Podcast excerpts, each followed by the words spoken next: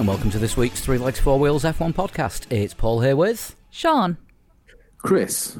Lee. Right, are we getting this out of the way first? The big event. Depends what you want to get out of the way. Not getting out of the way, that is the issue. Oh, we're just Well- driving, diving straight in. We're are we? going we're going straight in. It's all anyone's been talking about since Sunday afternoon. Um, how classy was Lando's helmet with the uh, thank you to care workers on there? Oh, is that what we're talking about? Jesus Yeah. wept. It Is that what it was? Yes. Ah, I did not notice. Yeah, it was. Um, it was done along the lines of the Lando Norrie from last year. um, no, it's yeah. The elephant in the room is the lap one crash. It is. Um, who wants to Who wants to go first? I mean, they both wanted Yeah. to go first. I think that was kind of the issue. I, I racing incident for me. Um, yes, Hamilton could have been further to the right. Verstappen could have been further to the left. They didn't. They they sort of just ended up occupying the same space of track. It happens. It's racing. Uh, For me, it's I'm the same as you, Flood. Apart from, I I think it's 50-50. It should have. Um, there shouldn't have really been a penalty awarded. Uh, if anyone is to blame, and I I stand by this from the accident with Lando, um, the accident with Sainz and Russell in the sprint race, and this accident with Lewis Hamilton. If you're on the outside, you have more room to give in situations like that than the person on the inside going into the corner has to give. Um, and when it, I mean, it, even if even if Max believed it was his corner or not, when he turns around, Alonso said it best uh, when he was looking at the like the replay of it. He said, "You can't just turn into a corner and expect the other car to disappear, even if you believe you've won the corner." Yeah, I, I like that. Did Alonso say that? Did he? Yeah, yeah, Yeah, yeah.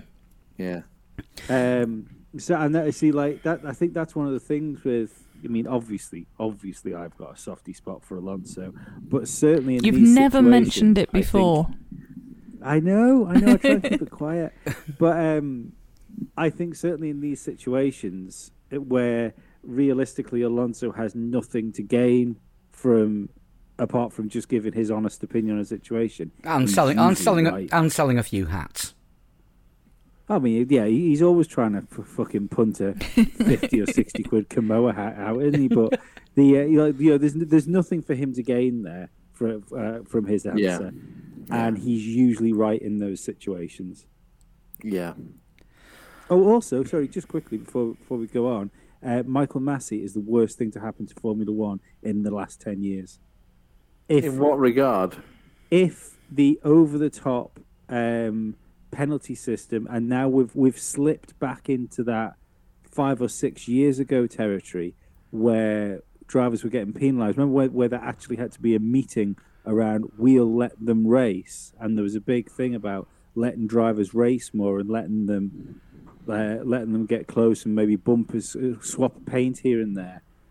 Uh, we're back to pre that, and if that's the policing that has come under Masi's regime as a race director, uh, he's awful. I was going to say he doesn't actually have a say in the in the decisions. Not in the decision, not in the giving of the penalties, but as But race this- director, yeah, the the overall, for want of better words, theme of the Grand Prix is going to be dictated by the race director. You know, as far as like track limits. It's him. um, it's him who decides as well what. what isn't. Yeah, I think he decides what gets referred to the stewards in the first place, doesn't he? As well. Yeah. Um, but yeah, it definitely does feel like there are a lot more penalties for what I think previously we've seen as racing incidents. Because it was, I can't remember if it was two or three years ago that Sainz and Grosjean had practically the exact same crash, except they both ended up in the gravel. And I, I don't think anything particularly happened with that one. I think they both shook hands afterwards and got on with their days. Well, that's the thing as well. Um, it's it's it's not a deliberate accident on any on anybody's part. Max wouldn't have tried to close the door deliberately onto Lewis's car.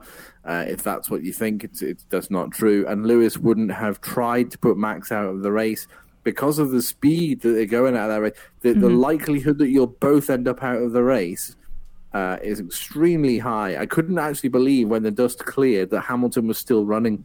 I thought they'd both gone off.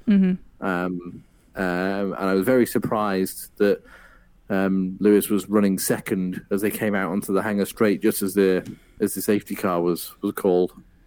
Yeah, I mean, as, as soon as the touch, the call went over over the radio to Bottas, "Don't fight Lewis." but no, I, I, I was fully expecting a repeat of um, Barcelona 2016 all over again.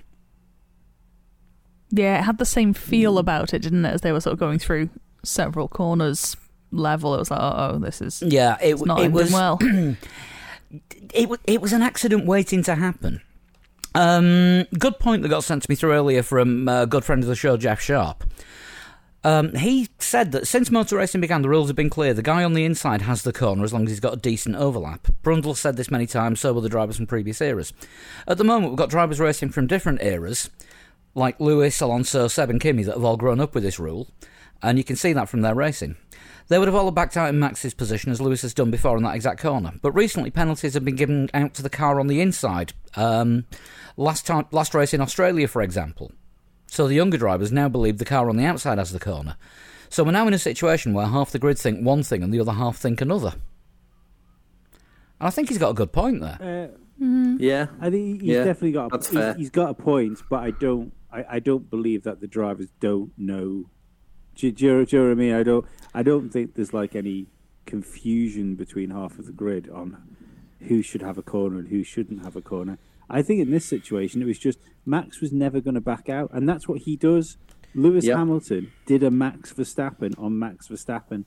While while Max, Max while Verstappen- while Max Verstappen was doing a Max Verstappen on Lewis. Yeah, yeah, absolutely. I mean, Max does drive, uh, and Lewis had this post race incredibly aggressively, and that's always been his style. Um, but th- th- there will come a time when you, you you can't win every super aggressive move. You just can't. And I'm not saying that Max was super aggressive against Lewis Hamilton there, but I think that there was no quarter given on either side, and Max came off worse. It could he quite easily have been Lewis Hamilton that came off worse. Um, I'm, I'm I'm not in this in this. Uh, you know, like I said, I said on Twitter yesterday, I saw some really awful, awful comments, and I'm not just talking about the racism. I'm talking about people like accusing accu- accusing Lewis Hamilton of attempted murder. Like there are other ways to commit murder than in front of millions of people on television. It'd be a Um, bold way to do it, wouldn't it? yeah, it's they race very closely, and the, this accident was always going to happen. I've been predicting it for like the last four or five races that they're going to be coming together, um, and this is where it happened. And it does change the dynamic going forward for the rest of the season. You can't have a friendly championship all the time. We had that between Hamilton and Vettel until they banged wheels in Baku, and then it got a little bit nasty towards the end of the season before they became friends again. Yeah, Um, I think the other one was remember like there was a couple of weeks ago. I think you, you said it. I think we've all said it. To be perfectly honest, but um, I I, I I said as well that the uh, Lewis in a 50-50 situation with Max now. Uh, the way the point situation was was better off with neither of them finishing the race than losing points to Verstappen. So it's at that point you can throw these risky moves in because you've less to lose. Yeah, I guess so. Mm, yeah, kind of. I don't think. I don't remember saying that. Did I say that? I don't know. I, I, I've, No, I've, no. Well, I think I think we've all said. It. I know, I know I've said it. going to say I've, Yeah. I've, I've said a lot. Of, I've said a lot of things. said quite a few things on Talksport this afternoon. Um, thank you, thank you to Talksport for uh, for inviting me on. By the way, um, there were no experts available, so they got me to talk about the British Grand Prix. So, what did you tell them on Talksport then, Paul? What was your point of view Well- from uh, from what they said to you? Basically, um, you've kind of repeated it word for word. Were you listening? No, I wasn't. I was actually having a bed delivered at the time. As having a bed delivered, which I then went and built. No, I, I said, um, I said pretty much everything that you said. This is why I was staying quiet. I've already said this once today. I'll just, I'll just let Flood carry on with it. Well, that, I was interested to hear what you thought actually, but um, I'll, I'll just. All right, fine. We're on the same page. Yeah. That's okay. Yeah, I mean, That's okay. you know, my my feelings on it was, um, yeah, like you, it was bound to happen at some point. The way the way that this season's been working out, and Max is the kind of driver who says, "I'm going to put my car here. You can go for it, but one of us will come off badly out of this, and I don't think it's going to be me." And that's exactly the same move that Hamilton did because they were both racing for position. It wasn't exactly how Ayrton Senna used to drive, and Senna didn't always come off the best. Yeah, I mean, I've been, I've been sort of speaking to a few, a few people on social media, and joking aside, quite a lot of them are younger than me, and even though they are younger, they've still never seen the Senna movie, and trying to explain some of the moves that Senna did. You know, the the Japanese Grand Prix where he took Prost off. on purpose. Yeah. Yeah. Um, yeah, totally an enigmatic character. You'll hear all of the, the great overtakes uh, about the great overtakes and the great races that he did, uh, and how he jumped out of the car at Bel that was it Belgium '92 to save Eric Comas's life, um, and then then he goes, you know, a year or two before that, he's deliberately driving at like nearly 200 miles per hour, a car and another driver off the track purely so he can win the world championship as revenge for what happened the year before. when that driver drove him off the track, and between the driver and the head of FISA, as it was at the time, he had the world championship taken away from him. Yes, yeah, and you know that's not something that you should. You know, i- if that happened today, I'm I'm pretty sure he would find himself up in court. For, yeah. um, but it's there's there's no way either of those drivers wanted that accident uh, to happen to either of the other one. Um, but it has been a long time coming, and I think it might happen again before the end of the season. Why can't it be more I like think it might happen again in Hungary. I think it could be coming imminently because Max is pissy, isn't he? He's yeah? Why not can't it be more like NASCAR, where they settle it off the track with fists? Well, to be fair, Jos Well, Verstappen was or- about, wasn't he? So he could get Or involved. going going by the um, by the truck race that I only saw the one bit of last week, with thrown helmets and fire extinguishers. Nice. Nice. Talking of helmets, Helmut Marko was saying that um, Lewis should get a one race ban for um, for such a dangerous move on Max. Right, does any does anyone listen to Helmut Marko after the COVID camp debacle? Is is anyone giving any weight or sort of credence to any shite he comes out with? Well, no, but bear in mind what his position is. I mean, he is the you know the spokesperson for the motor racing division of Red Bull as a brand, isn't he? So I mean, it's it's a very knee jerk reaction You could have you could have left out the word knee. then start walking around the paddock saying stuff like that. yeah, you Whilst- could. Yeah, you could have left the word knee out whilst of the that one. still going on. I could have done, yeah, yeah, I could have done, yeah. But the, uh, yeah, th- th- that doesn't help. And I don't. And, and Christian Horner, of course, he has to defend his driver.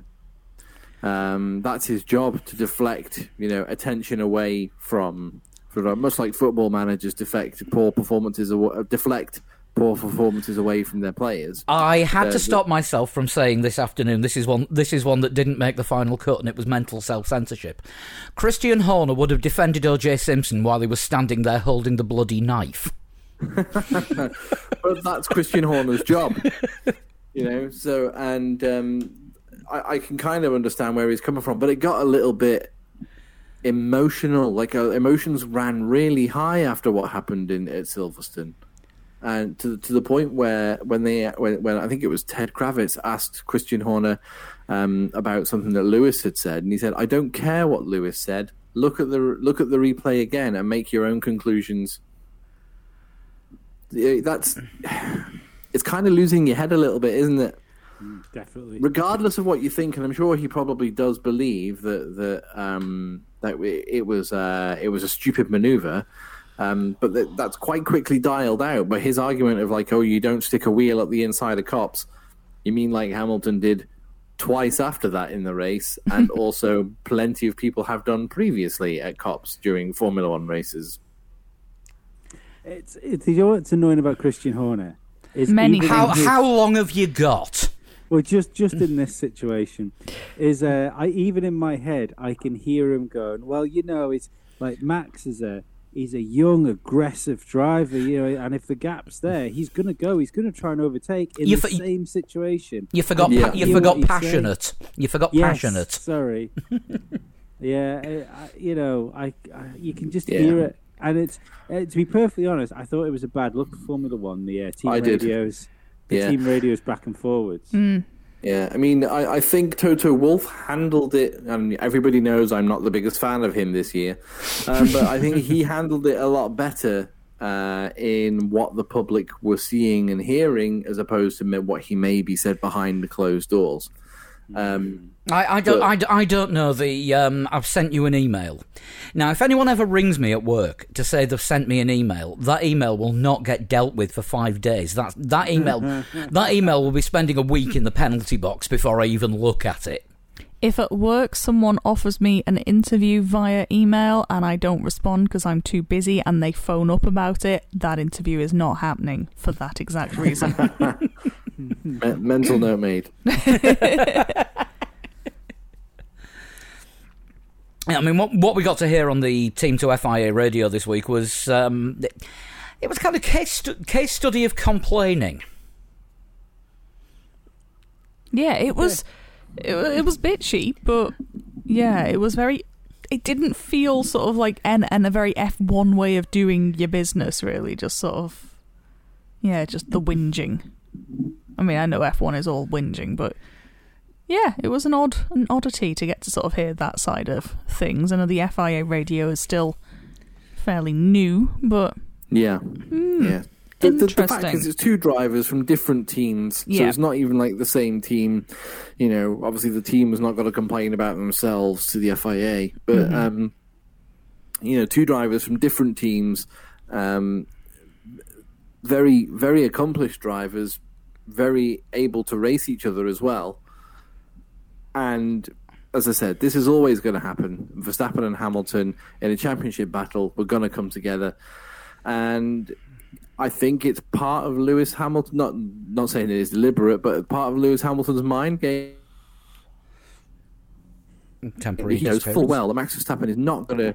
Oh, sorry, Did I disappear? you're back. It's You're all back. good. You're back. I'm back. yeah, Ma- Max is not going to try a move like that again. Not saying it was Max's fault either, but you know they know that next time there might be a little bit more caution on Max Verstappen's side because he doesn't want to end exactly the same way that that ended at Silverstone. Yeah, I think I think Lewis needed to do that because even when um, when that start happened and they were racing each other, and because Lewis got past, didn't he? And then Max passed him again. Well, sort of got alongside Yeah. Yeah, yeah. down the Wellington Straight. And I said to Dad, if uh, when they were coming to Copse, I said if Lewis doesn't get him here, he's been beaten again, and they, Lewis had had to put a stop to being beaten in wheel to wheel combat with Max Verstappen. And it's it's been something that's happened this year where I think we've we've seen Lewis not be as aggressive as he should have been because you can't not be aggressive with Max Verstappen. You can't um, you can't race Verstappen like you'd race Alonso or you'd race uh, Sebastian Vettel because with all the goodwill in the world, and I think Max is absolutely on the borderline of it of the, uh, on the borderline of being okay. Um, he is simply not as fair a racer as some of the other guys, and you you can't race somebody like that with like somebody that you know is going to give you the room. Do you know what I mean? Like uh, Alonso or Vettel will be a hard but fair racer, whereas um, Max you know they're going to leave you the room. yeah, Max Verstappen is going to be a hard racer that's on the borderline of being fair. Yeah, you know Alonso or Vettel leave you a car's width and a couple of feet, Yeah, whereas Max Verstappen's going to leave you. a car's width Yeah, and a and a Rizla. If you're lucky. yeah. Is, is that mo- is that more than a frog's worth? Yes. But I think a lot of it comes down to that it's not just about this race, it is the sort of the bigger picture of the title that they are rivals, not just on this particular day and and that's where a lot of the the whinging on the radio comes from and Helmut Marko talking about a race ban. They're not just talking about this instance, they're looking at the sort of the bigger picture of how it affects the whole title debacle. yeah. Absolutely. Uh, just quickly before we go on with the teams, because I suppose we really should have done this before we started. No, we're, go- no, we're going to move on to lap four after this. um, race format quickly. What did we think of race format? Right. I like I like the sprint, but I don't like it as a qualifier. I think there should I think there should be a sprint race. Uh, the grid is determined by de- determined by the finishing order in the last race. Third third of the distance is fine. No compulsory pit stops. Softest tyres of the week. Stick your foot down. Go for it. Um, one third points or points for the points for the top eight, and have qualifying for the Sunday race. Have the sprint as a com- completely separate thing and call it a race for God's sake because they all line up on the grid with the fastest one at the front, the slowest one at the back. They all set off at the same time. They all do the same number of laps, and the first one over the line wins. Now, that to me is a race. Well, it's, it's I mean, technically, so is qualifying. Qualifying's a race. Qualifying's a race for pole position. But um, yeah, I, I agree. I agree with you on the terminology. It's the sprint race. It should just be called the sprint race. Yeah. I would like to see a swap between, um, and I know they did it to make Friday a bit more, um, you know, entertaining. But I didn't see the point of them going into Parc Ferme regulations for qualifying. and then having a practice session in the morning before the the sprint on Saturday. So I would probably swap those around so that Friday is still practice day, but then you have your qualifying on Saturday morning and then your sprint on Saturday afternoon. I like the fact that we drop a quali- uh, that we drop a practice session because If you still I don't think- get FP3 though that way, do you? You still only get two practice sessions. I suppose so, yeah. But um, I, I, I personally, I, I think like, genuinely, apart from a couple of minor tweaks, I think it was pretty much perfect as how I'd like to see a race weekend. We could, you could maybe jiggle the um, the rules around if you wanted to make it a bit more gimmicky, which I'd be in fa- I'd I'd take. I wouldn't complain with. I'd do what F two used to do and have a reverse grid pole from eighth um, for the uh, for the sprint if you didn't want to make the qualifying for the sprint. But I don't mind qualifying being for the sprint. How cool was it to see full stands for a Friday? Yeah, it was oh, good. yeah, I mean, that was excellent. Yeah, you know it's and um, Friday felt important. It, it felt like it felt important because uh, quali was on. I, I think it made FP one exciting because they had they had to get some programs in and then do their quali sims uh, in the same practice. I thought that was really exciting watching FP one. So it made FP1 better. We skipped the boring practice session because all FP2 tends, tends to be is heavy fuel runs. So we, we skipped the pointless practice, got quali, and then I thought the sprint race was great fun. I thought the early part of the sprint was good. The opening sort of three or four laps. Um, when Uh, more more than that, even just Alonso, the Alonso Norris Ricciardo sort of situation was, it was entertaining, yeah. But as a- alone. Uh, I'm happy to be proved wrong. It wasn't processional at all. But the um, I said just before the um, pod recording that it was. I, I think teams are going to find a way after the first one. They'll find a way of managing that risk and reward even more so.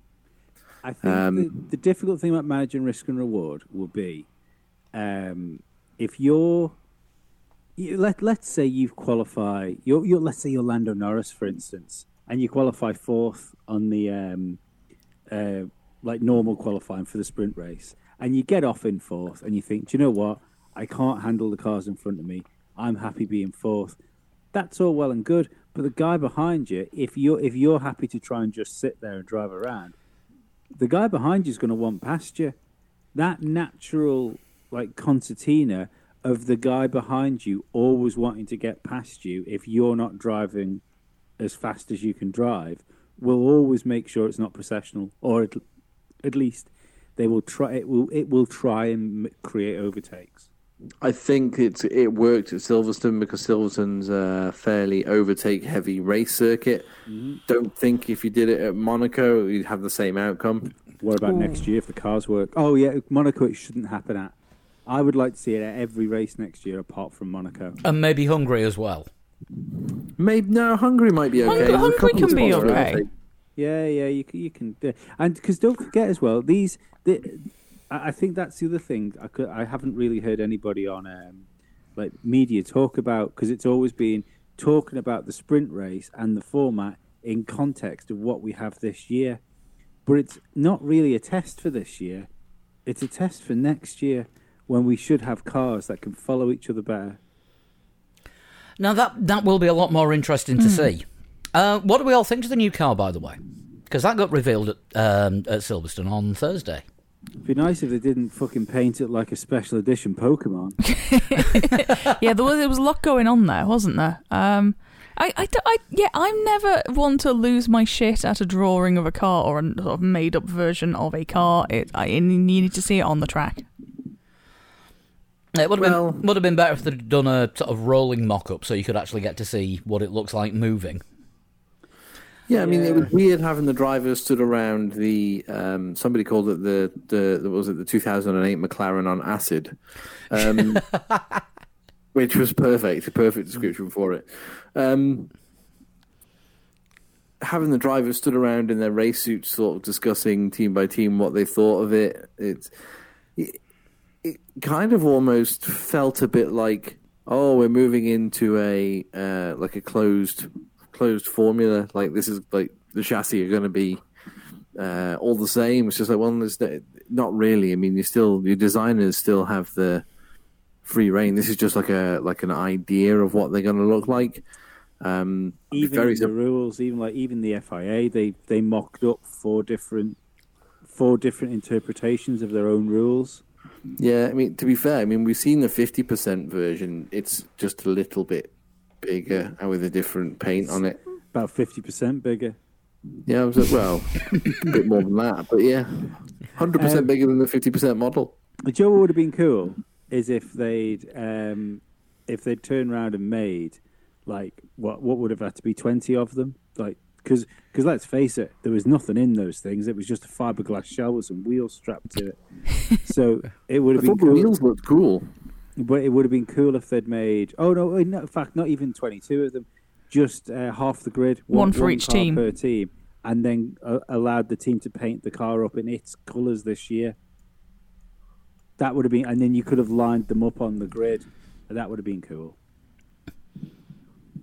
Yeah, although we know for a fact Yeah. we know for a fact that the Haas isn't going to look like that next year, or be It's not called going to be called the Haas. or be, or be called or be called a Haas. Um, right, shall we uh, shall we do the race? Because Try. we've uh, well, we've, we've done Max Verstappen. The thing is, So did Lewis. Fanboy. Can anybody else remember what happened to Sergio Perez during the race, other than pit stops? It He lost his drive for next year. He got the fastest lap, which meant that Lewis didn't. well, yeah, which was no help to anyone because he didn't even get the point for it because he was outside the top ten. No, but they did take the point away from Yeah. Lewis Ham- He's gone again. He's still gone. He'll be back. He'll be back with a Milton. Hamilton. I It's now eight, so yeah. Yeah, because he was he was well placed for tenth place, and then they brought brought him in for the pit stop. So they took a point away from him, but took a point away from Mercedes and Hamilton at the same time. That was kind of kind of tactical second driver sacrifice. I mean, he was he was Yeah. having he was having a good run. He started um, started twentieth after um, after retiring in the sprint after his spin, and managed to get up in the top into the top ten on pace, which fair enough. You know that's what you'd expect of one of the fastest cars on the grid. But other than that, no, I don't, don't remember much aside from pit stops and twatting Kimi Raikkonen. and twatting Kimi. Or forcing Kimi into a spin, or forcing Kimi into a place where he had to spin. Yeah, I, I didn't see a full replay of that, but it's interesting because around the Vale chicane, Raikkonen had the outside and Perez was on the inside, and Kimi spun because he was on the part of the curb which you're not supposed to go onto when you run off the circuit. But I don't think he had the room to be on the circuit. So I don't know that it's entirely Kimi's fault. Hmm. I feel the way they've been with penalties. If there was a penalty to be had there, it would have been given. This is true. that the bar has been set fairly low, and if I don't, I don't seem to recall that being investigated, let alone any penalty being dished out. So it must have, it must have been either the stewards couldn't be asked by that point, or they If, thought it was if what happened in the sprint between Sainz and Russell is a three-place grid penalty, then that's a five-year ban for Sergio Perez. uh, I'd, I would like to point out Oh. that because that was fucking ridiculous the uh, grid drop Russell got, Mm. um, and I think it's everything to do with the fact that the uh, race steward this weekend was fucking Italian. I think it's everything to do with that because he t- he took an, a Ferrari out. The thing was, it was it was tr- he was offline because he was trying to stop going into the back of a locking up Ricciardo at the time. Yeah. Also yeah, there was- half Italian. Mm. again, again, the same thing.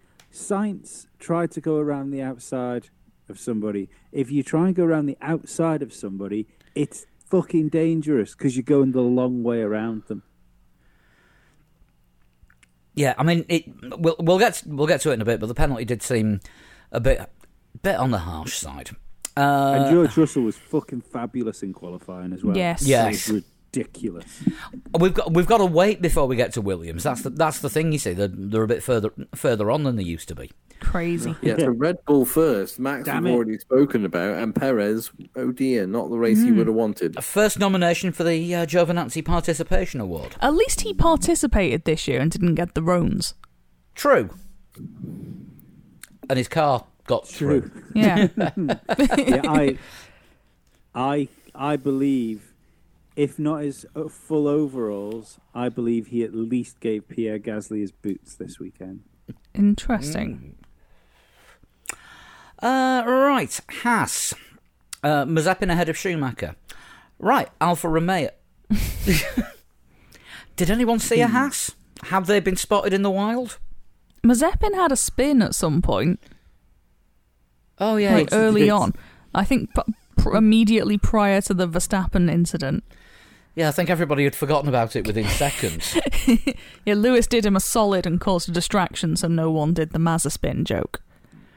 I asked a friend of the show, Craig Scarborough, on Twitter uh, how his debut commentating for uh, for F1 TV went, and he replied to me saying, uh, "Not great. I enjoyed it, but I messed up my first link." To which I replied, "Doesn't matter. So did Mazepin." Yeah, reasonable. Um, yeah, I, di- I, di- I didn't didn't see anything of Haas. Didn't hear any team radio. I assume they were getting elbowsy with each other at I some think point. that was about it, yeah. Uh, someone may or may not have fuck slammed a door. Um, I do not believe any doors were fuck slammed this weekend. Right. I think Gunter ste- seemed uh, fairly happy afterwards. so no ca- I- no car damage, no furniture damage. A positive weekend. Let's give a tip of the hat to Fivlik and Mazepin finishing ahead of his teammate at least, because it's not happened like a huge amount this year, has it? True, Schumacher seems yeah. to have had the had the the the edge on him. I think it's happened a couple of times. But in this, it, like for those two drivers, the only thing you can give them a high five for is beating their teammate. Yeah. So I'd probably go high three at best. What are you doing with the other Yeah. two? My old silly season rumor is that um, it's going to be um, Mick Schumacher at Alfa next year. Even though Alfa from next year are not contractually obliged to have a Ferrari. they've Yes. signed. They, they've they've signed for. Um, They, they, they Well, a Ferrari engine, yeah, a Ferrari, a Ferrari youth, no. Yeah, the- Oh. the- it's free choice for Fred Vasseur next year. but isn't isn't that part of the? Because they, they've signed a long term deal, haven't they? With That, um, that's Sauber? yeah. Part of the new long-term deal is that they don't have to have the academy driver. Oh right. Mm, fun times, Okay. I think I think they get first dibs on an academy driver that Ferrari don't want. but it, they're not obliged. I mean, let's face it. The academy is this just a way of saying we are not having Giovinazzi? it may very well be. So this this could be a way for Callum Ilott to actually get a race seat. yeah. Seems I'd- reasonable. I'd like to think so, but unfortunately, I think I think Formula One's going to have escaped Mr. Ilott. I don't. I don't know. I don't know. It's always difficult, isn't it, when someone who is unproven in F1 has Hmm. a year out of the car and then has to try and find that seat from somewhere Yeah. when it sort of It's- missed them first time around. Yeah, it's it's tricky, isn't it? When Mm. because he's not in uh, F two, is he this year? No, no, he So, deliberately said he wasn't going to because he wanted the F1 seat and it didn't happen. So when you've got someone and- like like Hulkenberg on the open market who is maybe not the most exciting character, but you kind of know what you're getting, or you can get this person who apparently couldn't get a seat off Nikita Mazepin. Or you've got somebody called Schumacher, which comes with all of the sponsorship. Yeah, Well, one and one. but yeah, but let's be honest, that's quite a bit. Yeah. Oh, and one uh, and one equals ten million by all accounts. yeah, and I can't pronounce it, but the German begins with V, a very long second word. Deutsche Ver- Verge- I- I oh, the one that Uh-huh. sponsored his dad. Yes. Yeah. I'll, I'm just going to call them the ones that replaced DEKRA. Is that a bank? Probably. yeah. Yeah. um, but onto Giovinazzi's performance. mm, Yeah, he finished thirteenth. Uh, wasn't ahead of wasn't ahead of Kimi when Kimi span, but then was after he did. I can't really say much more than that. Again, No, quite Yeah. quite anonymous for a lot of the grid. Um, as I said, I know this this race has one specific talking point, and we saw oh, he's just cut off completely That, this that's time. That's gone very quiet now. Is he actually still there? No, he's he's he's he's gone. Lee, Oh, we're gonna no. have, we're gonna have to fill between the three of us. Ah, Quick, talk about Giovinazzi. Oh, uh, Chris re- requested to join. We'll, who's running for MHK? we'll let you, Chris. We'll let you back in. Yep, that, don't know what happened there. That everything just closed. um, and it, we saw uh, like a decent fight at the front, which I know we'll get to. But it's um, for the rest of the grid, not an awful lot happened. Did see quite a lot of um, really good defending by Kimi. Yeah, Kimi had his elbows out this weekend, which yeah, was we, we were we were seeing we were seeing the old school Kimi. Um, actually getting the car as wide as possible and giving it the full uh, "you shall not pass," and you know did a did a damn good job. Uh, I, I was I was hoping that he'd actually managed to creep into uh, creep into tenth until the tyres died on him and uh, then he started facing the wrong way. But yeah, he, it did look like he might score points, didn't it? At one point. but he At one point. but he was um, he was the only Alfa Romeo that we actually saw anything really of. Unless I you prove me wrong, change my mind. no, no, I don't think so. But oh, that was it. Uh, right, Williams next. George Russell in 12th, who was robbed of three places at the start of the main race, the feature race, the race, the race race. Sunday. The Grand Prix. Yeah, that'll do. I knew it was called something. Yeah, that was that was a harsh penalty. Yeah, it was, and like Lee said before, the what an absolute star in qualifying. Like, there's absolutely no way that Williams should be I'm going to go eight. Given it- putting it through. Then Ru- Russell's putting it into into Q3. It's ridiculous, but I mean, eight on pure pace. yeah, yeah, it's that's just absolutely mind blowing. What the hell is Nicholas Latifi thinking when it comes to qualifying? because Russell always goes backwards in races, and that's probably to do with the car because we saw what he can do when he's in a Mercedes. Oops, no wait, he went backwards. Um, but then Nah, through no fault of his own. Yeah, no, not through a fault of his own at all. But yeah, it would be good to see uh, a Williams with a decent race pace uh, at a circuit. Hungary might be a good one to watch out for.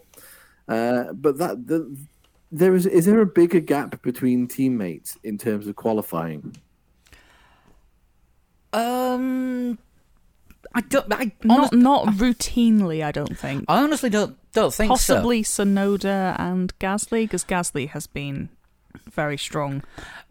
Maybe the the closest I can think of is Vettel with his mojo back and 2019 version of Lance Stroll that keeps rearing his head. Yeah. Yeah, happy happy Seb and Q1 Lance. But yeah, I don't think that's been a consistent thing. In fact, I think this weekend was it not sort of the other way around that Stroll was the stronger of the two. Vaguely, yes. Hmm. Which that was we'll get to Aston Martin in a minute, but there Yeah. was that strange tyre thing, which we'll talk about later. But I don't remember seeing Latifi during the race. I the on, the only time I really noticed him was when he was about to get lapped and he practically parked in the middle of the track. Oh, I do also remember that and thinking like, what the fuck are you doing? Just uh, just to clarify, Chris, um, when you say you don't remember seeing Latifi in the race, could you clarify which race we're talking about?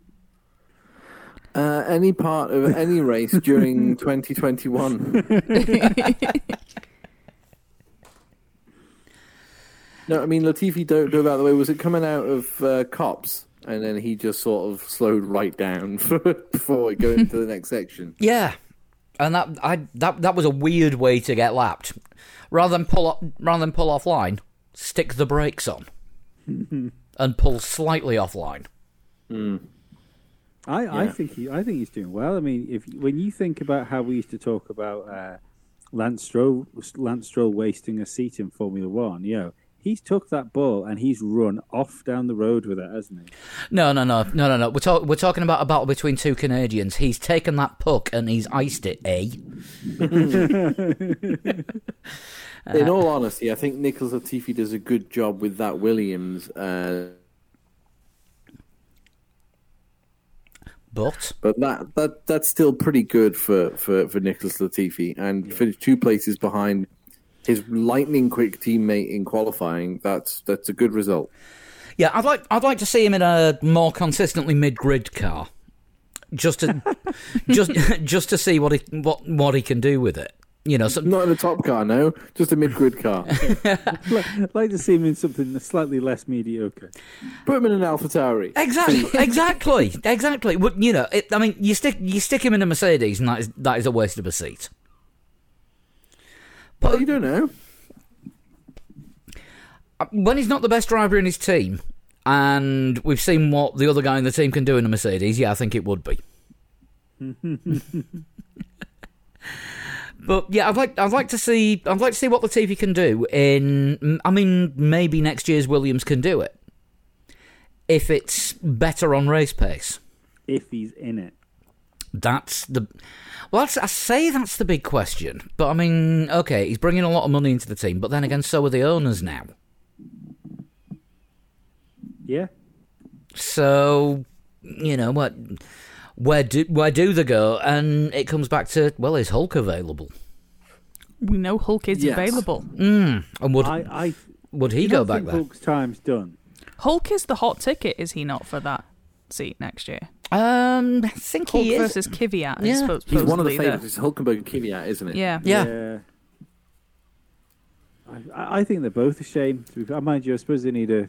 I, I realistically, I think the hot ticket for it is um, probably Bottas, unless like, like like we thought maybe I'm going to AlphaTauri or something like that. But I'd have thought a seat swap was probably the most likely if Russell leaves.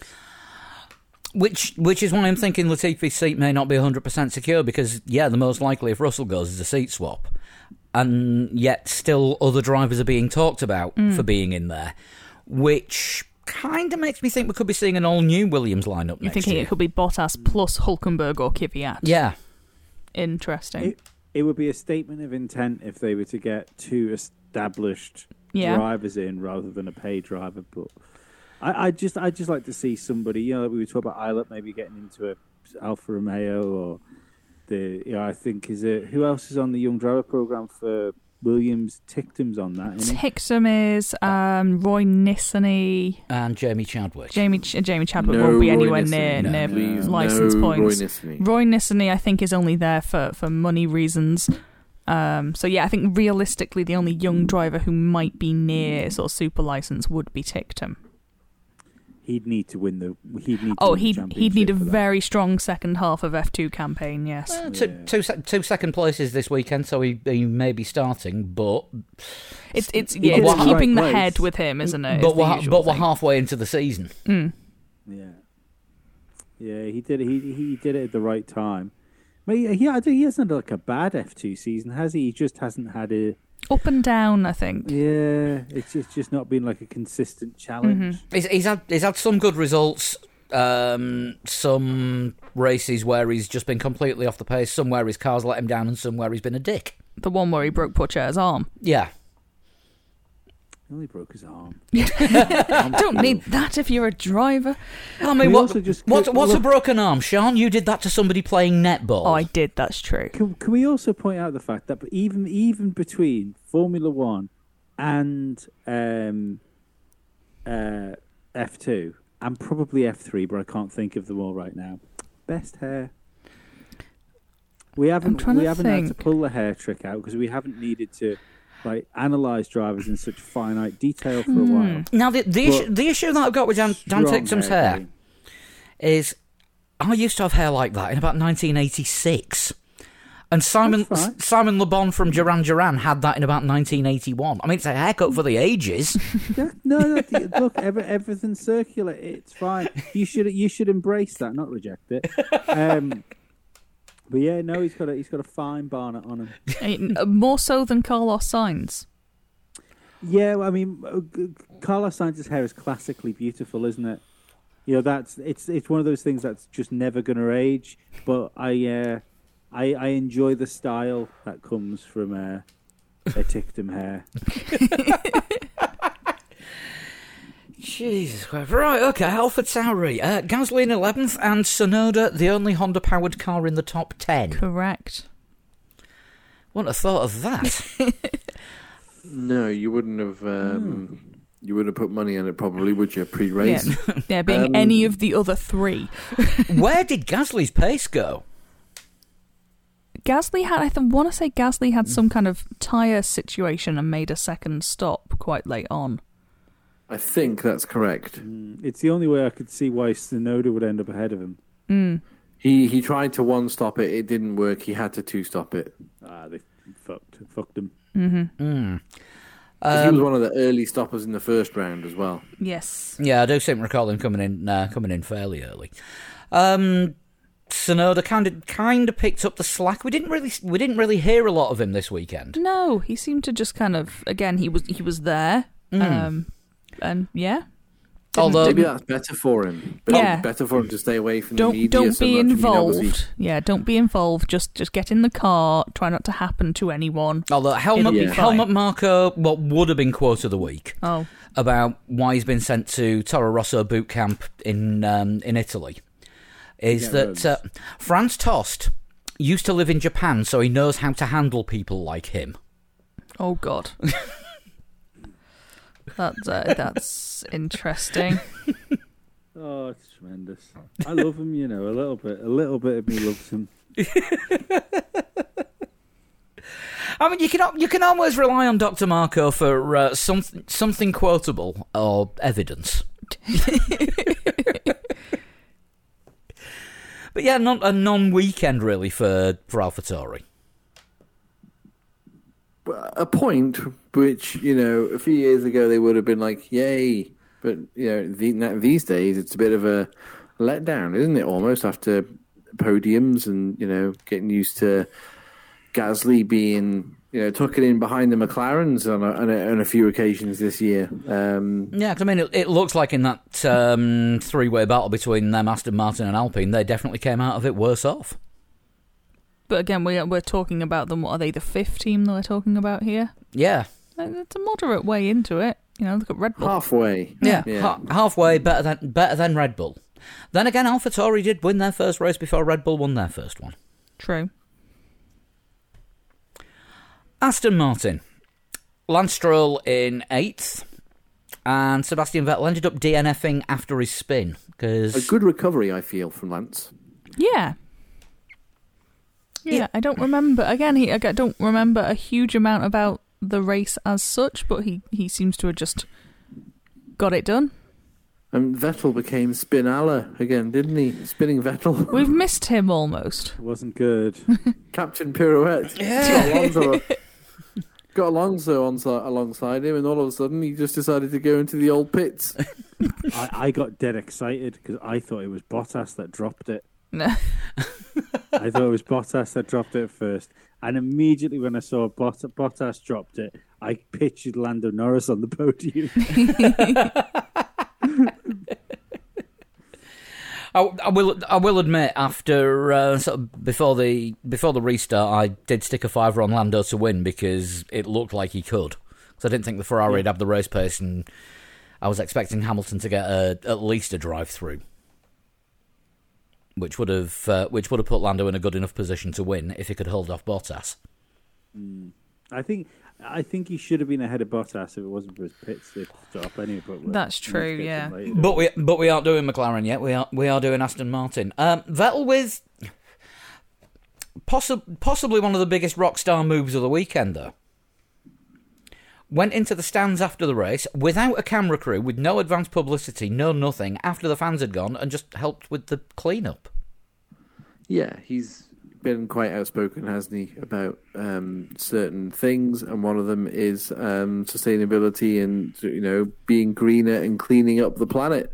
So um, he's done it a couple of times, I think, sort of in and around the race. This is the first time he's gone into the stands and just cleaned up after fans. I think. Uh, He's a big fan of bees, apparently, as well. He's um, paid for the funding of quite a lot of bee-friendly areas around where he lives.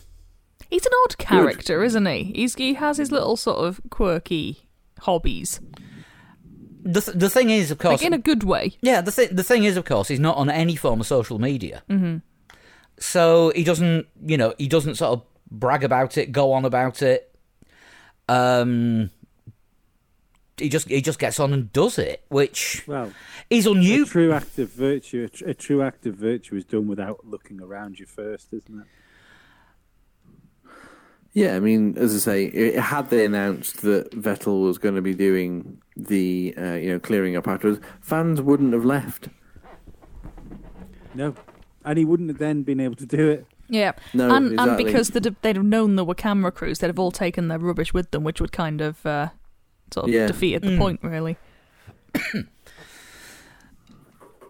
But no, that was um, that, that was that was definitely sort of a, a you know I won't say pleasant surprise, but good to see. Really, Yeah, I know it was cool. It was a Mm. cool move. Right, Alpine, Ocon in ninth and Alonso in seventh, and I think part of Alonso's finishing position was down to that incredible sprint on Saturday.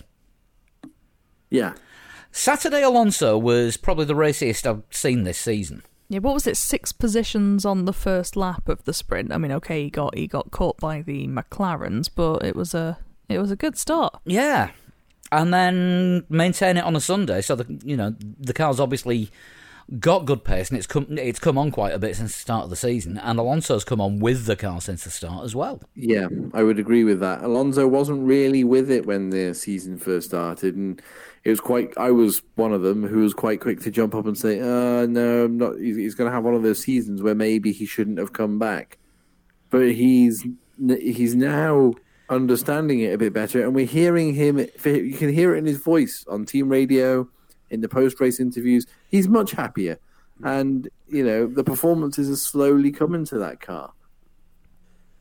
I I don't think he's far away from the Alonso of old, if I'm honest. Yeah, I, th- I think he. No, If you- that's a if fair thing you- to say. Yeah, I think if you whatever, whatever car you give him, he's probably going to do slightly better in it than it deserves.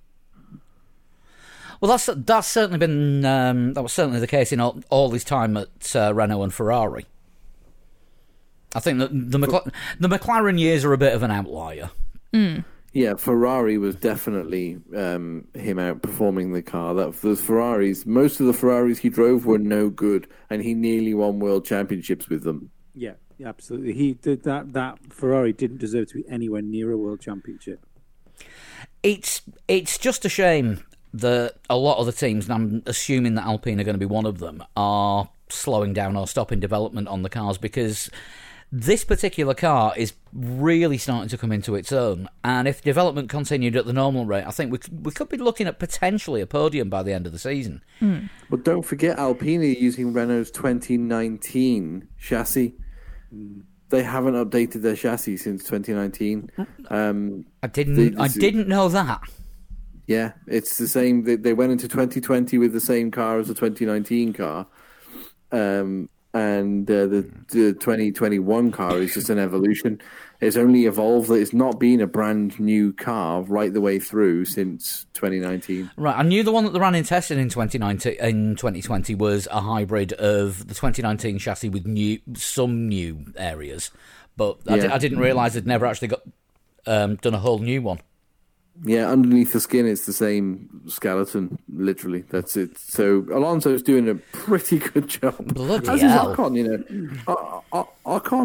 know. Sc- no, ninth place isn't shit at all. Yeah, let's be two places behind Alonso. If we're going to say what a great job that Alonso was doing, Ocon had problems after he signed that multi-year deal, but he's turning around again and putting in the performances that he was Maybe early in the season. maybe he just hates Austria. He was given a new chassis Maybe this weekend.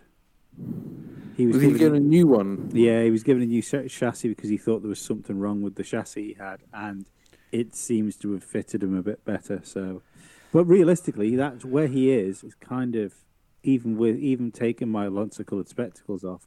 That's kind of where I expect him to be in relationship with Alonso. I don't think that's. Um, I don't. I don't even think that's derogatory. I think you're talking about the fact his teammate is p- arguably one of the greatest Formula One drivers of all time. Yeah. Yeah, he's definitely he's definitely putting up a good showing there. I know I know Lee, you've not you've not been his um how do we say it, biggest supporter over the years. I think it's odd how I think it's odd how he um, how he got another chance. Definitely. I mean, if, if don't get me wrong, if he does well with it, fucking great. But I don't believe he did enough to get back into Formula One after he fell out. Paul Di looked better than Ocon, and Paul Di couldn't get back into Formula One. He did replace Hulkenberg, though, who famously never got a podium, and Ocon got a podium last year. Oh yeah, yeah, yeah. That, I mean, that's fair enough. But I think Hulkenberg, as far as podiums go, is the is the outlier. Maybe maybe we just try. We, people want to believe he's better than he is. The gatekeeper at Nick Heidfeld's world of disappointment. yeah. On to McLaren. Um, Danny in fifth, Lando in fourth. Danny looking a lot better. Still Yeah, mu- finishing fucking nearly twenty seconds down the road from Norris, though. Yeah, he's he said on in in his post race. It's still not quite there. He's much happier with the result, but the result doesn't reflect how he feels No, um, in that car. Um, he's getting there, but he's not there yet. I mean, he's, he's been saying that he's still not 100% confident with it. And I don't know if that's going to come by the end of the season. And I still think he'll be in the car next year. Oh yeah, of Well, course, I think yeah. so. I, I mean, he should be, but uh, it's uh, my my thing is if it didn't get any better at all, and it it needs to get better. You know, it, it's it's Daniel Ricciardo. It can't not get better.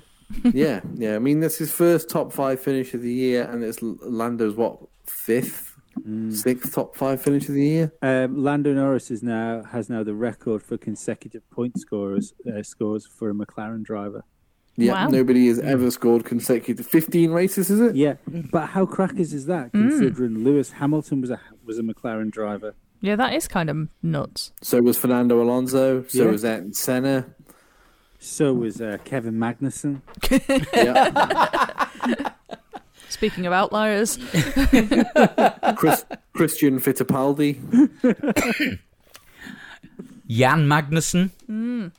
Yeah, Jan Heikki Magnussen Ko- drove for Heikki McLaren. Kovalainen. the Heikki names Kovalainen. roll off your tongue. Like when you've bitten into a prawn and forgotten to take it out the shell. Yeah, off your tongue and direct to Formula E. I think we can safely say now McLaren McLaren are back. This this is the real McLaren. Well, looking at, uh, I mean, it did look like Norris might have a shot at, at winning the race at one point. I agree with that. But I don't know what happened points wise because Bottas finished third and Perez obviously didn't score a point. But that now somehow elevates Lando Norris back into third in the championship from fifth. 70, uh, 70 points behind he is. He's still technically in like in contention for the championship. And, Yeah, I mean, if and Hamil- Lee, has, if- Lee has now changed glasses. Yeah, if Hamilton and Verstappen keep driving into each other, it won't take a lot for. He could gimme it. He could Kimi it. He legitimately could Kimi it. I do believe Kimi's performances that year are underrated, but I mean, fair enough to Kimi it. He would uh, he would have to like win the last five races or something like that. I think Kimi won, didn't he? Had a tremendous end to Mm. the season. But uh, yeah, oh, He was he wow, was that'd. Kimi, Kimi Raikkonen went into the last two races of the 2007 season, and I'm pulling this from my head, so it might not be correct. Um, but I'm pretty sure with 20 points on the table, he was 17 points behind. Yeah, Ooh, yeah, yeah. that does was sound about right. I I remember that race finishing. Uh, Alonso or Hamilton wasn't world champion. Kimi was. I remember thinking to myself like, how did that just happen? In his first year at Ferrari as well, after being rejected by McLaren. yeah. How did that happen? Still last Ferrari world champion. and let's let's be honest here. Um, I think if you're a Ferrari fan right now, might be the last Ferrari world champion you see before you die.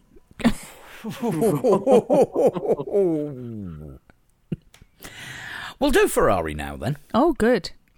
Um, right, Charles Leclerc, I think, could have won the race if the if the engine hadn't have kept going on him. Charles Leclerc would have won the race if Lando Norris hadn't have had a slow pit stop. Uh, Yes, yes, forgetting mhm. about the guy who won the race. No, because Lando Norris would have would have been ahead of Valtteri Bottas, three seconds down the road or four seconds down the road from where Hamilton was when he met him. Hamilton would have been let past Bottas in a podium position.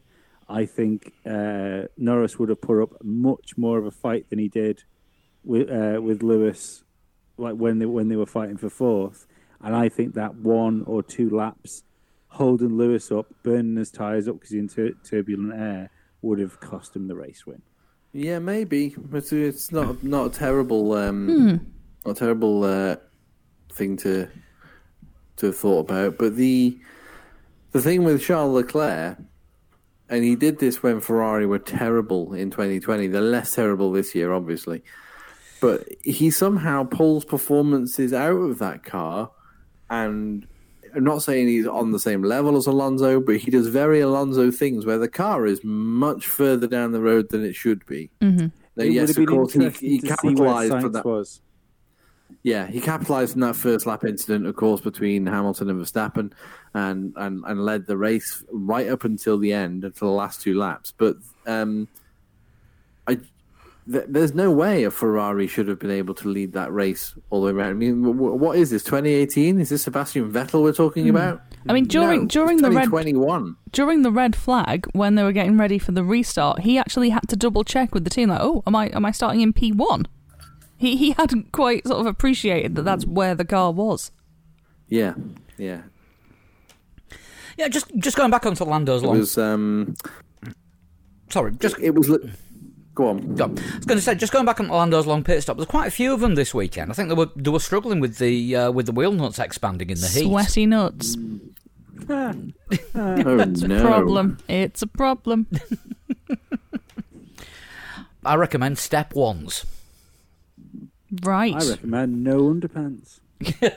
Just air it all out. Yeah. There you go. I recommend we all leave Lee's house. Uh, we've been social distancing from him for a long time, even before it was mandatory. but yeah, you say um, Leclerc putting the putting the Ferrari further away than where it should be, and looking at Sainz performance. Yeah, I mean he was he was sixth. Um, Yeah, but look where he started. Like, Sainz had a good, decent race considering. oh Yeah, yeah, he did.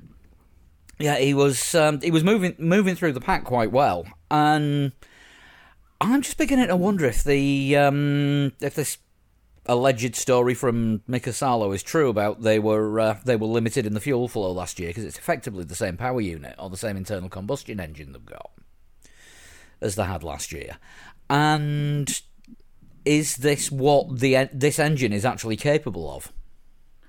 Uh, Possibly, but I mean, let's not get too far ahead of ourselves uh, in the in the Ferrari things. When you consider that um, Carlos Sainz, for a lot of the race, was being held up by Danny Ricciardo and never actually got past him. No, I, it, I think for about the last ten laps, he was within uh, within DRS range of him, wasn't he? Yeah, and you know, I, I know that Lando said that Ferrari had the pace early doors, and Leclerc just kind of disappeared into the distance.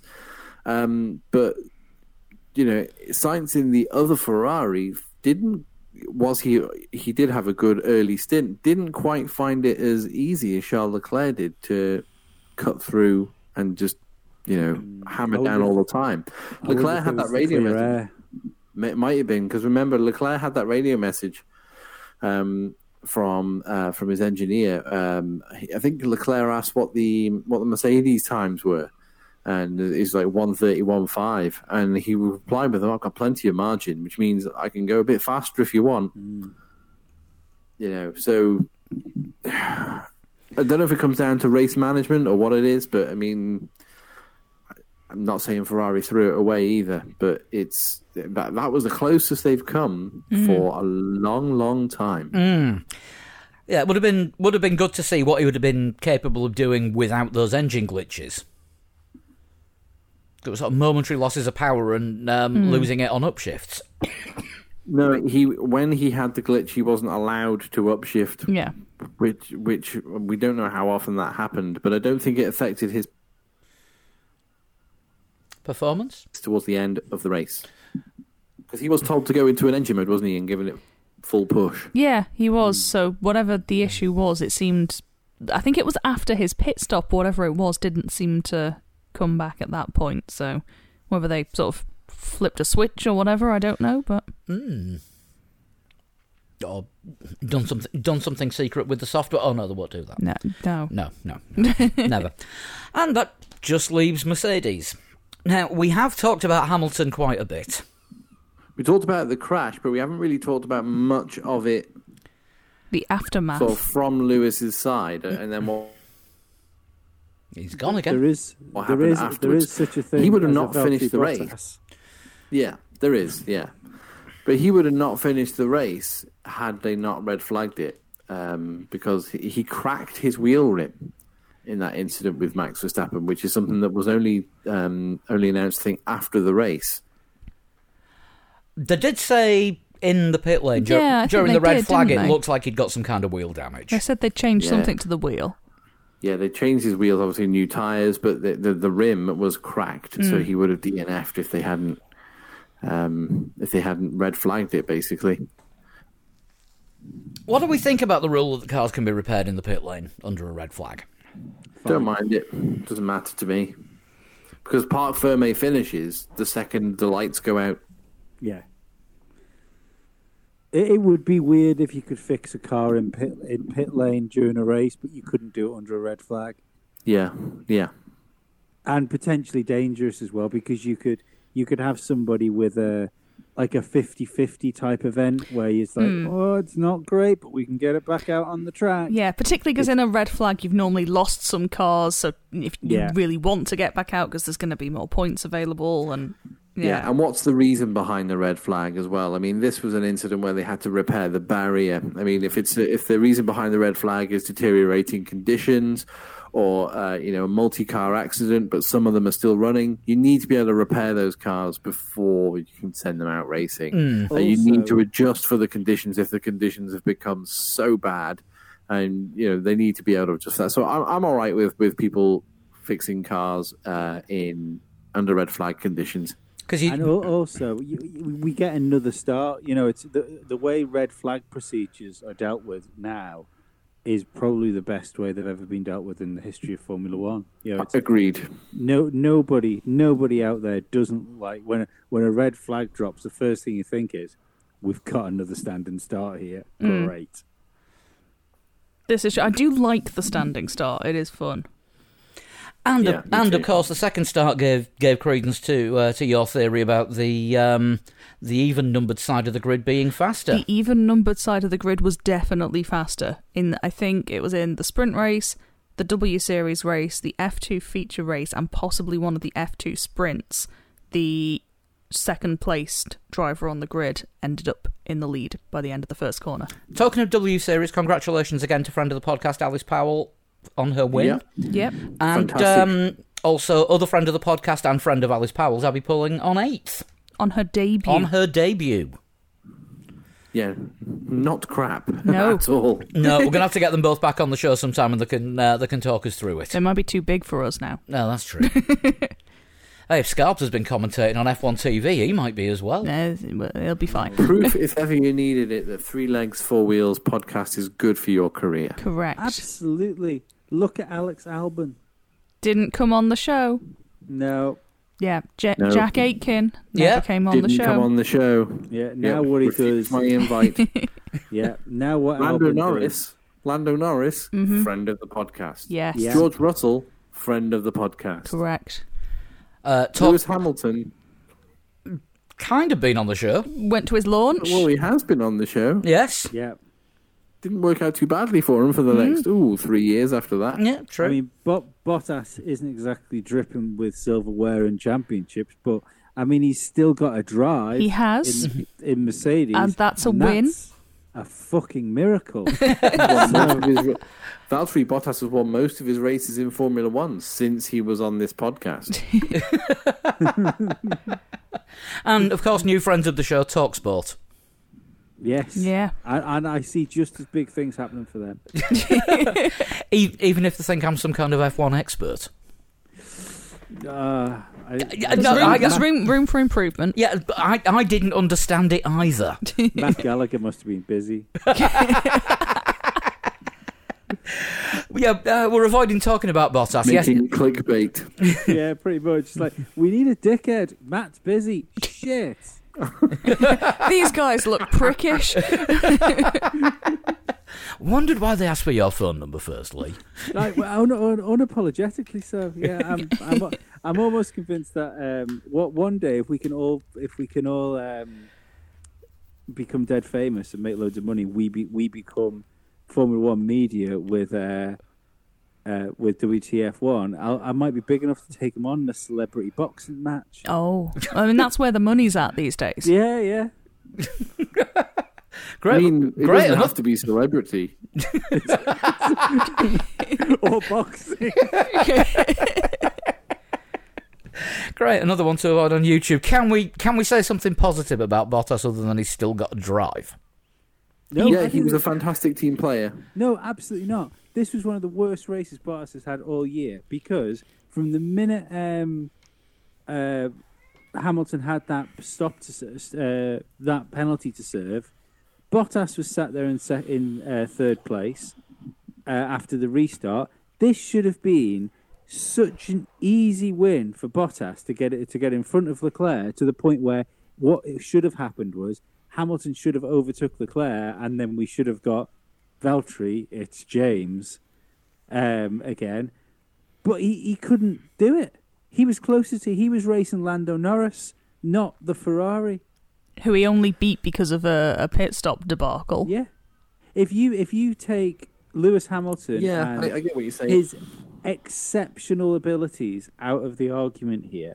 boy. Um, apparently so this weekend. It's okay. I'll, I'll, I'll, be I'll be hating him next weekend. but if you take out the fact that Lewis did a fucking great drive to do, to do what he did, Bottas doesn't do the job. Now, if that had if um, let's say Max hadn't gone out and uh, Lewis still had to serve that 10 second penalty, Bottas wasn't in any situation to help the team. Because he just I- didn't have the pace. Mm. Can't argue with that. Yeah, no, he, Bo- he was bollocks. he was a bit of a sort of also there. He just happened to be a bit higher up the grid than the likes of your sort of Giovinazzis. Mm. Yeah. He's in the silver McLaren. Pace wise. the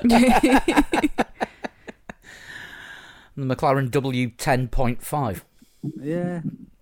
So no, no, I, I, do. I because at first when he was on the podium, I, I wondered. I was thinking to myself how this would apply to George Russell and where where he would land with maybe taking a seat off him. And I thought, well, did did Bottas do the job? And then slowly worked out in my own head. But no, he didn't really. He didn't actually do anything. He drove round in a car a bit slower than the car could go, fighting with somebody that he got in front of because they fucked a pit stop up, who was in a slower car than him, and um, like had to had to move out of the way to let Lewis through so he could catch the car that he was trying to chase down at like a second a lap.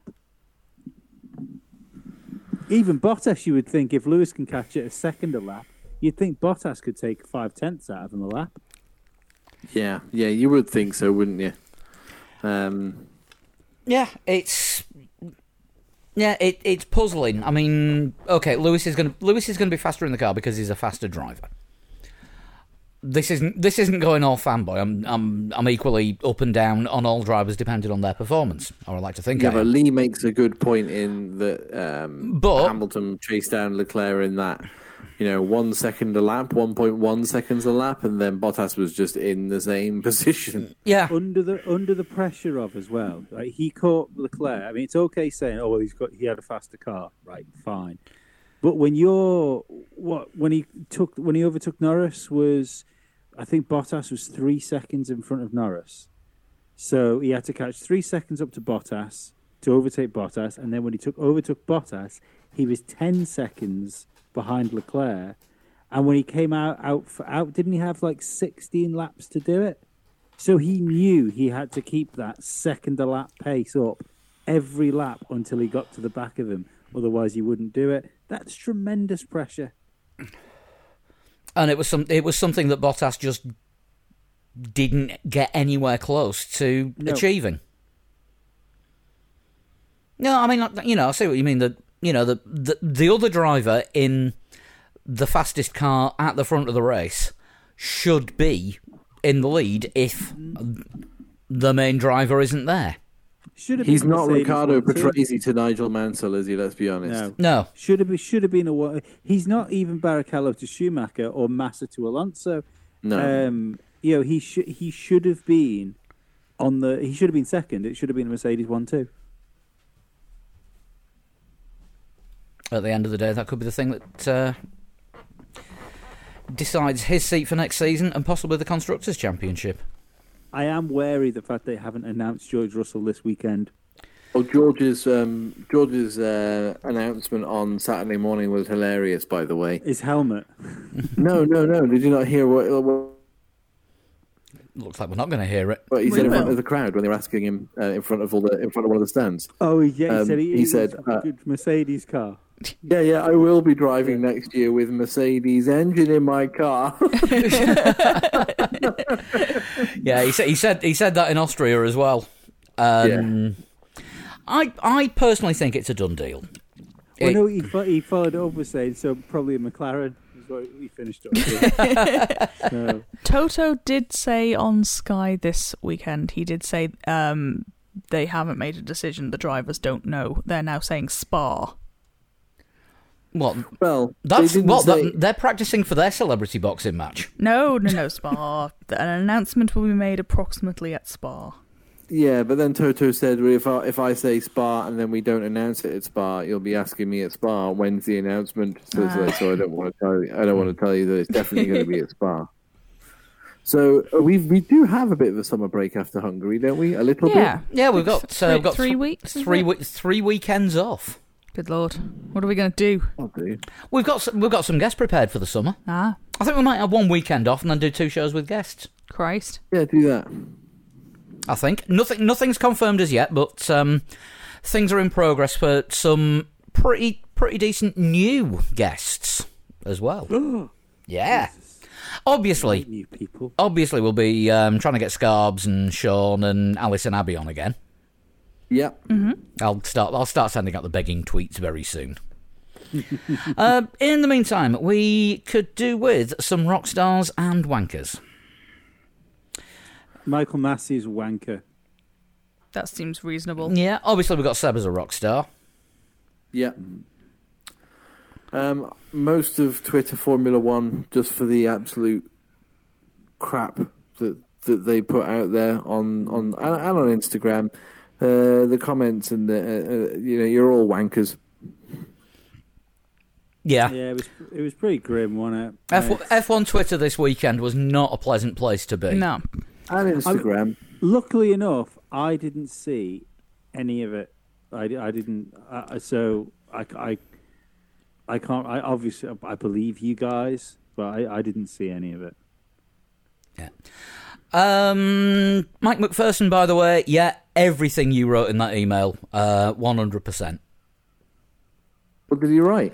Um, controversy around Lewis and Max to me was a racing incident, not because I'm a Hamilton fan and not of a Verstappen fan, but because it was a racing incident in my eyes. You can't say let them race on one side, then penalise them on the other when they get wheel to wheel and something like that happens. What, what the incident did make for was good radio commentary from Horner, Toto, and Masi. Lol. I do hope Max is okay, as I would like to see him challenging for the championship, but want Lewis to win number eight. Makes for good drama all round. Yeah. Yeah, can't argue with that. I mean, we'll just see how the championship Shit plays out. Pans out. It's going to be really interesting. Oh, we, we, Pat- either got like another well, sort of. oh, What was that? Yeah, you said pans out. I predicted plays out. Chris, I don't think you know, but we've got the um, Chris's disconnected game every time your internet drops out, and one of us will usually try and predict your next two or three words. So it's definitely panned out. It was definitely panned out. But the um, the yeah, we, we could be on like a Schumacher season where they just keep turning the screw and turning the screw, and Hamilton becomes champion, or are we on uh, you know the the season where Alonso beat Schumacher, and this is Verstappen changing the guard of, with Hamilton? It'd be really interesting to see how the second half of the season plays out. Yeah, another uh, another one on the wanker side. Everyone, everyone in the stand at Copse that cheered when Max crashed. Y- yeah, um, but No. I, have I think it seen- I stopped have- very quickly, didn't it? Yeah. Once they realised how big the crash was. Yes, it did. Yeah, I mean, it- there was a lot of, of hate around that as well. So, like, you know, how dare people cheer an accident? I don't. The cheering stops as soon as as soon as they realise there's an accident happening. Mm. I think that to me that that's you know it's a, you're you're there you're there to support somebody. You cheer when somebody goes off. Do, do you know what I mean? It's the same as cheering um, cheering someone in football if there's a tackle. You know, when someone goes down. Mm-hmm. You know, it's it. I I I I, I think sometimes on the internet people try and pretend they're really really really good people, and the easiest way to do that is try and make other people look really really bad. I'm not saying that it's definite, but the people who have said that will probably be the same people that cheered if Hamilton had crashed at that corner. Yes. Yeah, you're probably right. I'm not going to lie. I cheered at cheered when Schumacher crashed right in front of me and broke both his legs. But the You same didn't know that he broke both his legs at that time. exactly. uh, so so you cheer, and then essentially you have that horrible feeling where you go, "Ah, he's not getting out, is he? Yeah, and you're like, oh shit, what have I done? Oh, they brought the blanket out too. Fuck it. Uh, another rock stars though, uh, finding out just how hard they work because I know one of them now. The um, the track team at Silverstone. During a big event like uh, the British Grand Prix or the MotoGP British Grand Prix, they actually have to live on site and they're on call more or less 24 hours a day. They were laying turf at half past nine on Friday night Crikey. No, I could believe that. Yeah, Yeah. yeah. and probably They're rock stars. and probably painting it at half past ten because it was the wrong shade of green. Hmm. An additional an additional wanker or collective wankers, the people who left their rubbish that Vettel had to pick up. Yep. Yeah, cut, And cut. just take it with you. What you doing? Has Zak Brown got the Roans? Yes. Yeah. yes, he missed the race. Yeah, I'm him, not going to call it. him, Yeah, and I- two other members of the team came down with it. I tell you what, Mrs. Brown will be asking some questions if it was him and two 18 year old secretaries. Do they have many 18 year old secretaries at McLaren? I don't know.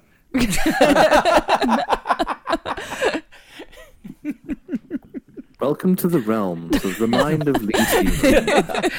I, Just saying, I, I, if I was Zak Brown and I was in charge of McLaren, I'd probably have some eighteen-year-old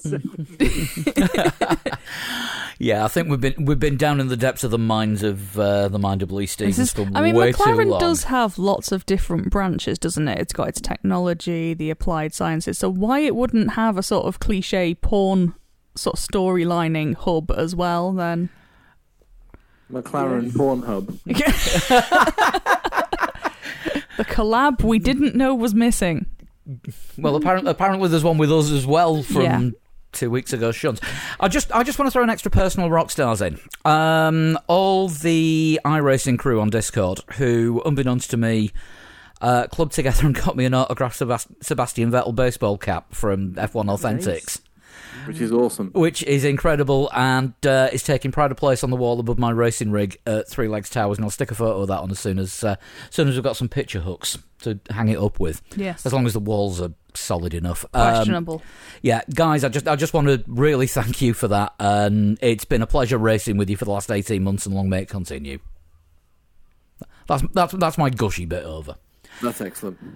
But yeah, thanks thanks to everyone that uh, contributed. It's been brilliant. And if you want to find out about uh, joining in with our iRacing, uh, drop us an email, three legs four wheels at gmail.com, or go to our Discord. The link's on the website, and um, happy to do iRacing with uh, with anyone. We race every Sunday. Is it shunting time? I think so. Can be. I need to get one. Oh, Oh. do we need to sort of chat amongst ourselves for a minute? You chat much say. Well, it won't take long. So this um, this next Manx general election that's coming up in Oh. September, we have had requests for more Manx politics on the show, and the question is why you everyone from not from the Isle of Man appears to be more interested in it than we Here's are. a and we story live for here. you. One of my colleagues has been at a requisition meeting this evening, um, which has been held outdoors because of the roans, and it would appear people brought bottles of wine and cans of carling to it. Well, I'm sure- Nice, it's a nice evening. I'm sure made the time fly while discussing the uh, minutiae of parking issues in the ancient capital of man. I have one. What an issue with parking in Castletown or a shunt? Everyone's got an issue parking in Castletown. Yeah, yeah, it's awful. It's awful. even, even just driving round Castletown is a For for chore, non for isn't it? non the non Manx initiated, Castletown kinda like Baku. Yeah, yeah. Next time we're there, I'll take a photo of the bit, the road that goes around the castle, and it does look like a mirror image of Baku. No, t- I'll tell you what. We should do a video going Go, the castle, around Castletown. the Castletown Because Grand that would Prix. Be, that would be that, that Yeah. would show it better. Uh, Almost because they, you would expect those roads to be one way, but they are not. No, it no, is they're not. not. Actually, no, the Castletown Petit Prix. I mean, it would be ridiculous for Castletown to have a one-way system with it just being a circle. Yeah. Yeah, there is that. Yeah. So anyway, who's this week's shunt from? This was sent in by John O. Mills. Hey, John. hello, Oh, Johnny Mills. We haven't seen, we haven't heard from Johnny for a while. in that case, No. you in that case you've not been following the conversations that I've been having with um, with John on um, the Three Legs Four Wheels Instagram. Um, he set up his own Three Legs Four Wheels racing team on GT Sport, Oh wow. and they won their first. nice one, Johnny. Cool. And they won their first race at the weekend. Very nice. Good lads. Excellent, good stuff. Um, well, he, Spread the word, but only if you're successful.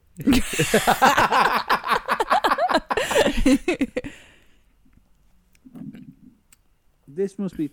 I think he said, "Is he sent in two? He said, "Is this a decider?" I think it's like dunno. one all. What anyway? We'll go with it anyway. Are you just going to be like flitting Um, between two different sets of clues here?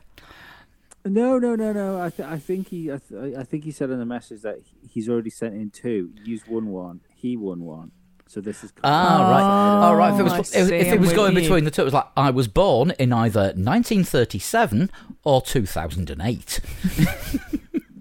I was born Good. Yay. at the end of the war. Now, which war? which this one? is open to Oh. interpretation. I was inducted into the U.S. Motorsports Hall of Fame. Okay. All right. I'm thinking an American. I mean, yeah. Something in that clue ha- just gives it away. This one's not fair. I have competed in Formula One races. Com- Okay. competed, but not necessarily raced. I would like a guess. Bloody hell. Uh, Don't so- all come at me at once. End of the war. Are Yeah. we saying we're saying Second World War? That's usually what I refer to as the war, or like you know, Is that what Um, Americans refer to as the war? I don't, was that not the Vietnam War? Hmm. I have I don't know no what idea. Americans refer to it as the war. The Gulf War, maybe. That was the, the American 90s? Civil Yeah. War. I mean, that would be pretty difficult to get into the uh, U.S. Motorsports Hall of Fame and have competed in Formula One Yeah. races if you were born Yeah. at the end of the Civil War. But it's not fair- impossible. You're more likely these days someone would refer to it as the Infinity War. Yeah, I mean, that went on long enough. did I think it's still going on somewhere. Um, In my head, He's gone. it's He'll be never back. finished because are I didn't finish watching it.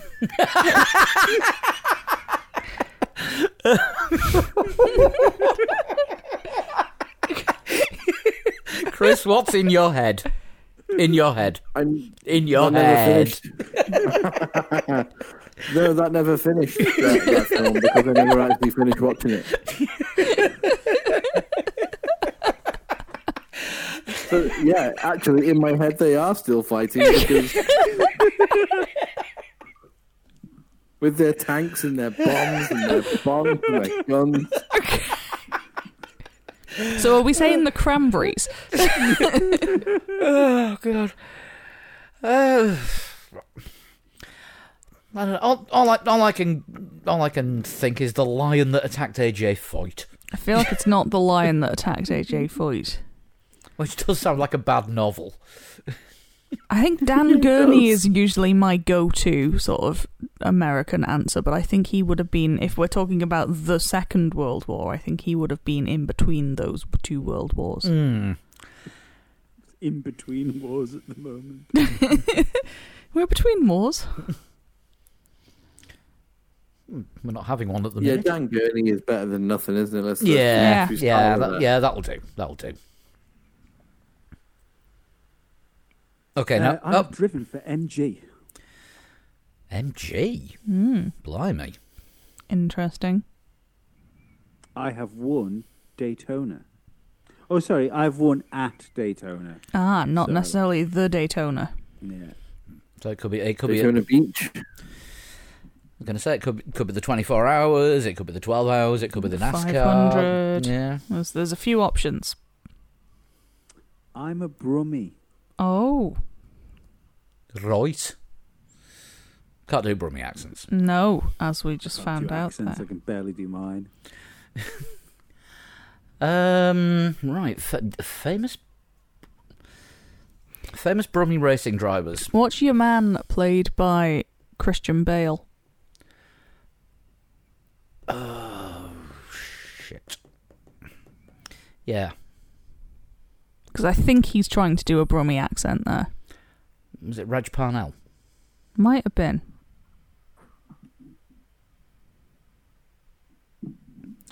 That's a proper British name, though, isn't it? Reg Pa- Reg Parnell. You don't get many, you don't get many drivers called Reg these days. No, you don't. Um. Yeah, I reckon. Christian Bale, curveball, Patrick Bateman. Yeah, that's that's a that's a good enough a shout as any. I have nothing other to offer. Yeah. Flood. Nothing else to offer. Right. Go for Raj Parnell for a second guess.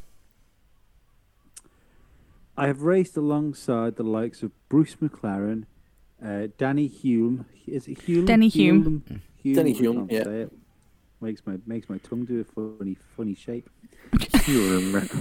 That, that, that's the end of that's the end of the clue. Race alongside Bruce McLaren and Denny Hume. Yeah. Hulme. So somebody from Birmingham who raced in the late sixties. When did Bruce McLaren have his accident? 70? 69, 70? Be about right. Yeah, I thought I thought it was about then. Um, I landed a tank on the beach of Normandy in 1944. Right, So so, not not that not war. that war. Right, we've clarified it's uh, the the First World War, I think. Caveat: I would say that, that he maybe he landed a boat and drove the tank off. You don't think he flew the tank in? No, no, I think landed's the wrong word for a wheel-based. Uh, airborne. I think I think I think in the context of a war, landing and boats was was sort of used, wasn't it? Yeah, but the Well, boat, the the boat landings, landed. though, wasn't yeah. it? The boat landed. The tank departed. You you don't think this person was necessarily dealing with the tank? You think this person No. was parking the boat? I, th- I think I think it. I think the person was taking the tank off the boat. Still doesn't help. I don't think. Yeah, I don't think their specific role in relation to the tank is the is the reason we've not got this yet. I'm not sure it's important. No, No. No. I died in a testing accident at the Riverside International Raceway. Christian Bale character died in a testing accident. Yeah, I think. Yeah, I'm sure that was Reg Parnell. I still like that as an answer. Just by, Uh, just by dint of the novelty comedy British factory worker's name. There is Yeah. a spaffer.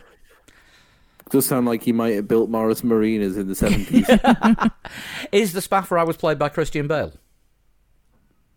No, the spaffer is. I had the win at the 1966 Le Mans 24 Hours taken away from me after my team attempted a photo finish. Yes, I think that is That that is. is Reg Parnell. Yes. yeah, in the Ford. Mm. Yes, Are you Reg Parnell? No, Oh. I'm Ken Miles. that might still be the Christian Bale character. Yes. Damn. Jono, you've beaten us 2 1. It is two one to Jono. Very good, sir. Yes, definitely. How do you send in a shunt in if you want to uh, take take us apart like that? You can send me a private message on Instagram or Twitter at a total shunt. And you And- should be following me anyway because I'm good value on Twitter. Define good value. Um, Good buy, buy, value. buy one, get one free on Netto. Good value. Netto, then. the, be- the best value.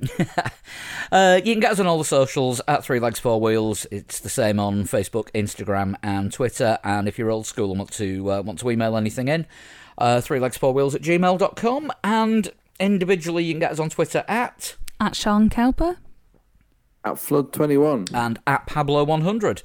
Um, if you want to get the show a little bit early and have the occasional Manx politics and other tangent specials, uh, you can sign up to Patreon from as little as um, $1, euro, or pound a month. Go to patreon.com slash three legs four wheels. And, uh, Euro, it's worth less. and you can sign up there. It'll, it'll keep us in um, cable, cables and biscuits, I reckon. All the important things. Only things. from Netto if Lee's involved. Yeah, that's true. Good, yeah, good value biscuits. I mean, as a Yorkshireman, I don't think you can beat good value biscuits. Um, apparently, I might be racing in the 24 Hours of Spa this weekend. That'll be on Twitch TV slash Three Legs Four Wheels. I'll put a tweet out if uh, if I am doing and you want to watch me fail miserably with a team of considerably better drivers. Crap at driving GTs. I'm pushing them to do the LMP2, but nobody's up for that at the minute. We will see. And uh, we'll be back same time next week, and uh, we'll be looking forward to the, Hung- the Hungarian Grand Prix and the summer break. I don't know why. I just kind of feeling you were going to say Hunger Games. There's just something about the way you went into it. Obviously, said Hunger Games. Which reminds me, happy Happy Freedom Day, UK. and may the odds be ever in your favour. We'll So see. like, only two of us took lateral flow tests tonight, and we both tested negative, so it's fine. Uh, it's a 50-50 split. We'll um, we'll see you next week. Uh, stay safe. Lateral flow tests sound like it should be something to do with a water infection. On that note, we'll see you next week. Bye bye. Bye. Bye.